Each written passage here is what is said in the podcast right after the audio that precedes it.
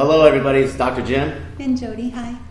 Man, so we were talking about how we got to sit down with Dr. John, and we had to split that interview into multiple videos because it was just so much powerful information. Uh-huh. But remember we were talking about he was talking about his successes, and we were sitting there like kids in a candy store, like looking at him. And then you made a comment to him. I said, it's a gift that you have. And he was like, it's not a gift. It's work. And I think that's really cool that, like, almost everybody that we're talking to keeps saying the same thing about, like, you got to do that work to get it there. Yeah. I think I just kind of want to go back to that for a minute so that they make sure that there's a lot of times that we'll see people, and all we really are focusing on, or sometimes what we're seeing, is the end result. Mm-hmm. And we never see the years and the time and the effort that it put for them to get where they're at. Mm-hmm. And some, and like him, he was able to recognize that, and he wanted to make sure that we got it. That you got it. Right? I got it. No, I mean, it's like we got it. You know what I mean? I was like, oh man, you're so gifted. He's like, Whoa, what'd you say? Yeah. This isn't a gift. Right. Like, I put my time and work in. Like, this is not just something that somebody came down and touched me and all of a sudden, magic happened. Yeah, it's good. So it was good. It was really good. I was, which we'll have on the show, a colleague and friend, Dr. Chris Zaino, just posted a video, and then he'll be on the show too. But it was, he was Mr. Olympia. I think I got that right. I hope I get that right. Sorry if I didn't. But I mean, this dude, his work ethic is ridiculous. I mean, he's sharing this story, if you get a chance to look on his Facebook page, how a kid was asking him, he was at the gym, and he was like, how do you get arms like that? They're like 27 inches. And he's like, that's bigger than my thighs. He's like, 27 years. And the kid starts laughing. He goes, no, 27 years. Like, when you were out at the club, I was sleeping. When you were skipping meals, I was eating. When you were, it was just like so much work. And people forget that, that's what it takes. Like, it takes a lot of work. It does. We were laughing the other day because it was a year ago, April 15th, that Charisse is in the background going, uh-huh. I had texted you and I said, do you want to come over and film? I really want to get you on camera. Why, I didn't know, but I just wanted you on camera. So you came over to my condo, and it was bootleg. Like, we had books stacked up, and angles were horrible. The quality was horrible. It was great content. But Charisse only posted like this much of it because it was so bad. Meaning like the lighting and how we had the cameras. Like, she's in the background just covering her face. But now look at us. Right? All 2 lights. Yeah, we got film crew, production company. But it's been work, Yeah. And we've had to learn how things do. Like when you did your interview for Fashion Week, I told him, I said, I was having such proud moments sitting by you or watching you. I'm like, he sits up tall, he smiles, and it's work. You have to sit there and you have to start learning all that and how to speak properly and how to put your time in. So, it's been interesting. So, again, and don't think like everyone that's up here doesn't. I mean, we all come down here and we have times that we're like, oh my gosh, how do I do this? And that's when you reach out. And you ask people how to help you, you know? And then you watch these videos and you get these great nuggets from people. Yeah. So just like Dr. John's about to drop right now. Yeah. Some more nuggets. So thank you guys. Get your pen and paper. For real. Bye. How often are you noticing things that are synchronous like that in your life? Oh, lots. Yeah. There's amazing synchronicities. Truly amazing synchronicities. Today, there are synchronicities. What do you think that is for you? Like, where does that... Is it your presence, or you're just so present that it just happens, or where's that? I believe that when you're living congruently with your highest value and you're doing something you're inspired to do, that you are aware of things and you have more synchronicities than when you're not. And I really believe if you're living as inspired as you can, you notice things in a synchronous way.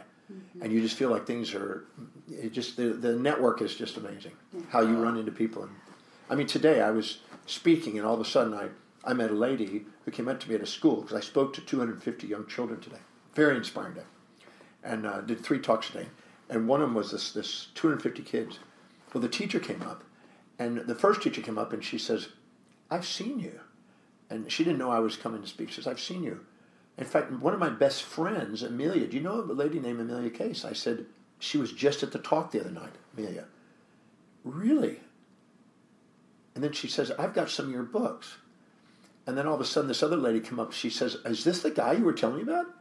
And she goes, yeah, he's coming to speak. And then we end up with this other teacher coming in, and she says, I heard you at Psi Seminars. I can't believe that. I didn't know you were coming to speak today. Well, it was just put together over yesterday. I said, can't believe you're doing it. And then Amelia's Case's daughter happened to be at that school. We didn't know that that was the school that they ever came. So they text Amelia, and Braden, her husband, made a comment and communicated back. And there was all these synchronicities just today. We have that day after day. So, but you got to reach a middle school child, and you're affecting their parents, and then, like, it's generational now as to what's going to happen. Well, I've been teaching one program that I've been doing for 28 years. And I've had 3 generations in there. Wow. I've had people, and then their children, and now their children. That's fantastic. And that is really cool to actually know them when they were born, and they're now in their 20s, to see the grandkids, and to see the third generation. I just was in Honolulu 4 days ago, and over the weekend when I was doing the Breakthrough Experience, a gentleman came in who had his grandson in the Breakthrough Experience. And he comes in, I go, I haven't seen you in 10 years. He says, well, I've been so busy, I've not been back to your programs for a while. He said, but I'm coming back, and I found out you were here, and I sent my grandson here. I said, this is your son? This is Jason's son? Uh-huh. It says, I remember when Jason just graduated from chiropractic college, and now his son is now coming to the programs, and he's in his 20s. And I'm just going, I've known 3 generations. That's phenomenal. And there were 6 generations of doctors, and I knew 3 of them, and I only heard about the 4th generation, the oldest one. So, yeah, I see synchronicities almost every city. Oh, that's great. Amazing. Do you realize the impact that you're making on people? Well, sometimes I do. I mean, sometimes you get... the lady who was in the other night, there was a Mongolian, there's a young girl. Yeah, yes. Yeah. Did you meet her? Mm-hmm. Yeah. She was there from Mongolia? Yep. And she came in, she says, I've been wanting to meet you since I found about you in Mongolia. And I said, "What? Tell me about Mongolia." She says, "Oh, you're really well known in Mongolia. There's lots of people that want you to come and bring you there." And I said, "I haven't been to Mongolia. I've been to Kazakhstan, but I haven't been to Mongolia." And she says, "Oh, well, we're going to figure out a way of bringing you to Mongolia." I said, "Fantastic." So you don't know. You don't really know what sometimes with the webinars and podcasts mm-hmm. and internet, mm-hmm. right. YouTube's, you can reach people all over the world. So. That's how we actually got started. Is that we're like we want to.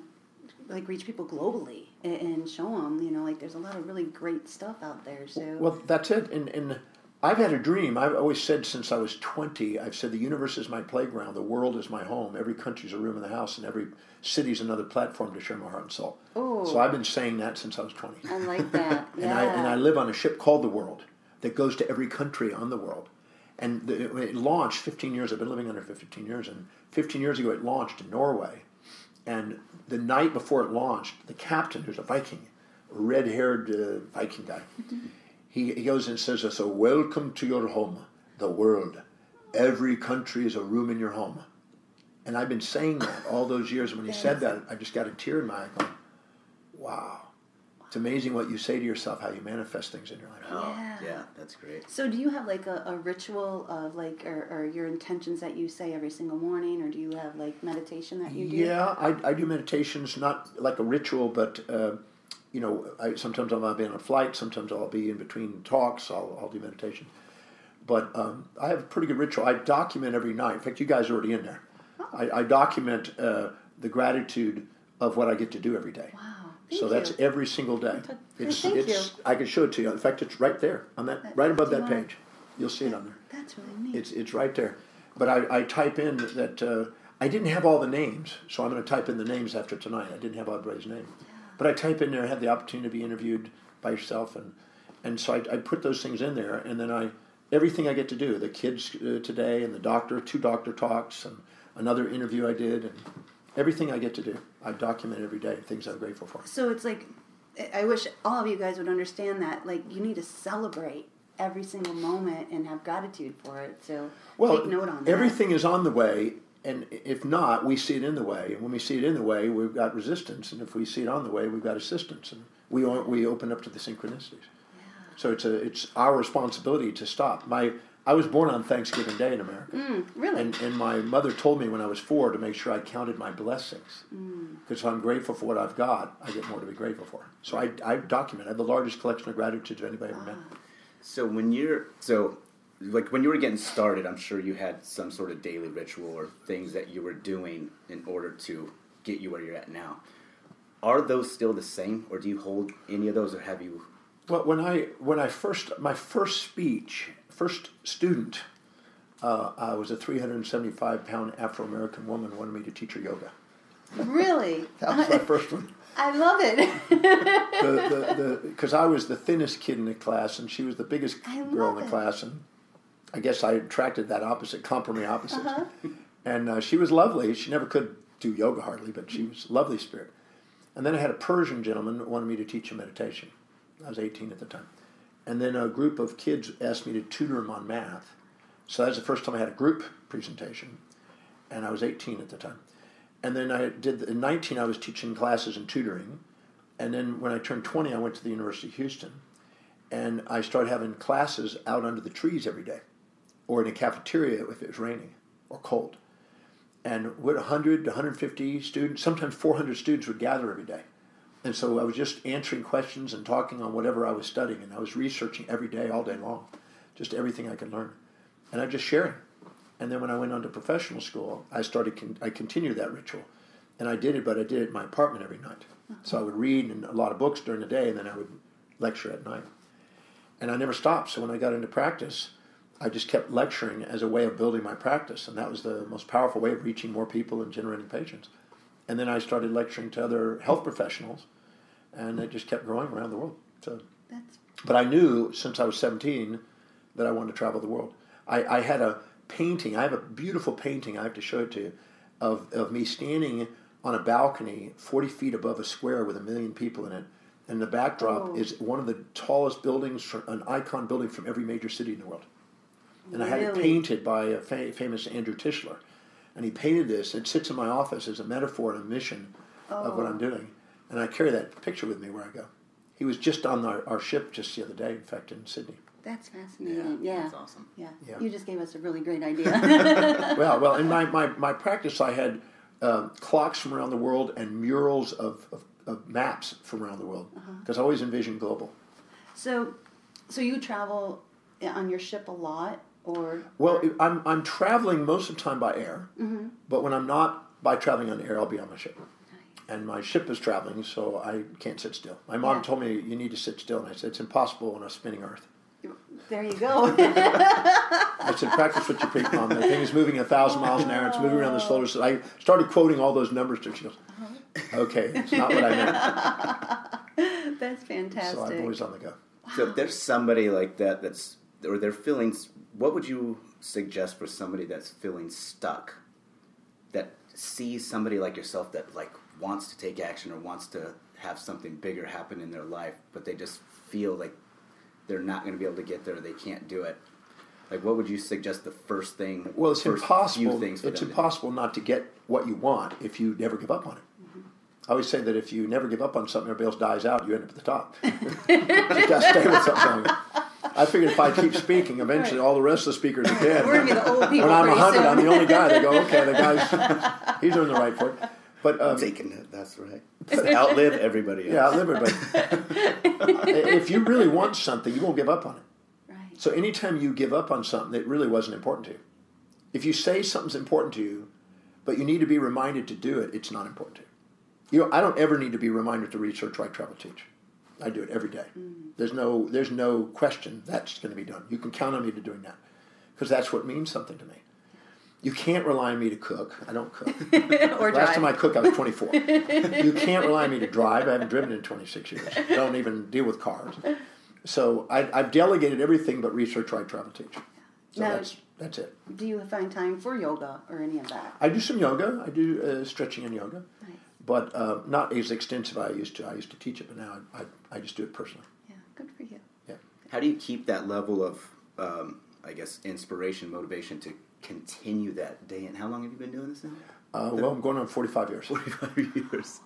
Has your goal ever changed? Have you ever... So the goal of being a I wanted to study universal laws as it relates to mind, body, and spirit, particularly as it relates to healing. And I wanted to travel the world. I wanted to step foot in every country on the face of the earth. And I wanted to share my research findings with people and inspire people to live a more extraordinary and more amazing life. And to help people raise and expand their awareness and potential. That's since I was at 17, 18. At the night of 17, a week before my 18th birthday, that's what I compiled.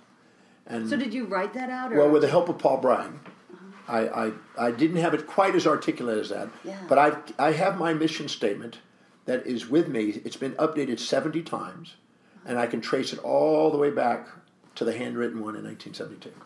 So I've never thrown them away. I just kept them all there, stored some of them in the office, but when the computer came along, now they've been on computer. So I could literally show you year by year going back. And how the mission statement changed, add a word, add a phrase, play with it. Yeah. But the mission statement is kept refined.